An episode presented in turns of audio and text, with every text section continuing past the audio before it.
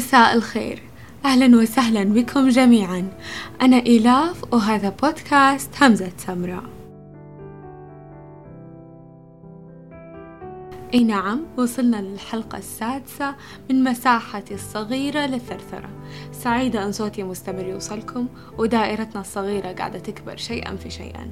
بحيث أننا واصلين لأنحاء العالم. شكرا بملء ما أملك من روح لحسن استماعكم وجميع مشاركاتكم اللي تغمرني لطف وسعادة.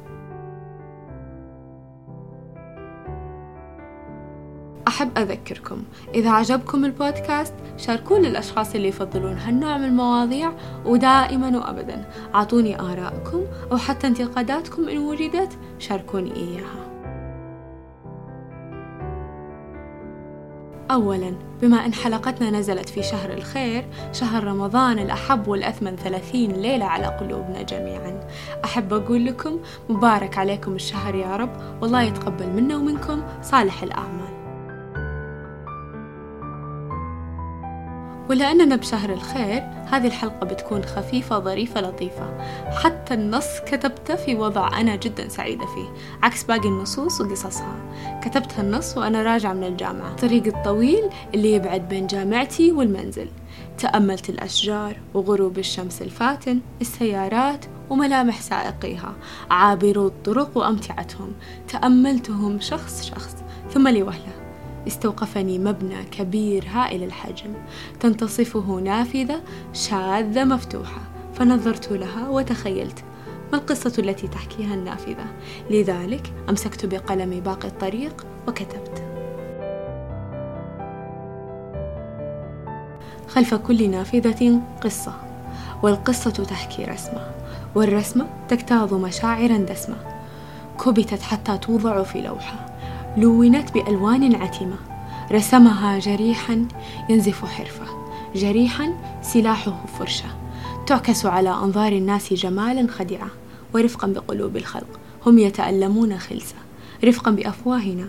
نحن لا نعلم عما خفي وراء كل تحفة. نتأملها نمجدها وننسى ألمه. ألم كل إنسان رساما كان أم عادي دمعة. عندما بدأت أكتب تذكرت أوجه الأشخاص الذين مررت بهم. العابوس الغاضب السعيد الشارد وكل في فلكه. أما النافذة ماذا اختبأ خلفها؟ أهو شخص سعيد أم هو منعزل حزين؟ تدور الأسئلة في ذهني. ومع جولة التفكير حال على ذهني تجسيد. شعرت أن النافذة أشبه بالبشر فالبشر يخبئون أسرارهم خلف أشياء كثيرة. منهم من يخبئ حزنه خلف ابتسامة ومنهم من يخبئ الابتسامة خلف أغنية والآخر يخبئ غضبه خلف نظرة. في النص اخترت الرسمة لأنها تخفي الكثير وذلك لا يعني أن جميع المشاعر تجسد في رسمة. قد تجسد في كتاب أو كلمات أغنية عذبة لامست قلوبنا جميعا وأن استطعنا خداع الناس بالتجسيد تبقى الذكرى في أذهاننا. ترن وترن. في كل مرة تأخذنا أعيننا نحو تلك الرسمة أو تصحبنا أذهاننا لتلك الأغنية. ويبقى الشعور مخلد في داخلنا. كمثل ذكرى كتب عليها أن تحيا في صدورنا. إحنا البشر سهل علينا جدا نخدع بعض لذلك رفقا ببعضنا بعضا. من الممكن أني أزيف ابتسامتي على وجهي وأواجه الجميع بها لكن ما إن أرجع لمنطقة عزلتي أخلع هذا القناع وأرجع لكل ما خبيته خلف الابتسامة. في النص قلت رفقا بأفواهنا نحن لا نعلم عما خفي وراء كل تحفة. أتوقع إحنا نحتاج نتعلم ثقافة اللطف عند النطق. مو شرط نتعلمها من الصفر لكن على الأقل نكون نملك هذه الثقافة لأن الأشخاص اللي نواجههم خلال يومنا أيا كانوا القرباء منهم لقلوبنا أو حتى عابري السبيل. إحنا ما نعرف كيف كان يومهم أو كيف عاشوا حياتهم. من إيش تأذوا أو حتى إيش أبسط كلمة تسعدهم. ما نعرف عنهم القدر الكافي بس نقدر نرسم الابتسامة على وجههم بكلمة لطيفة. مثل تبدو اليوم أجمل أو شكرا لمجهودك.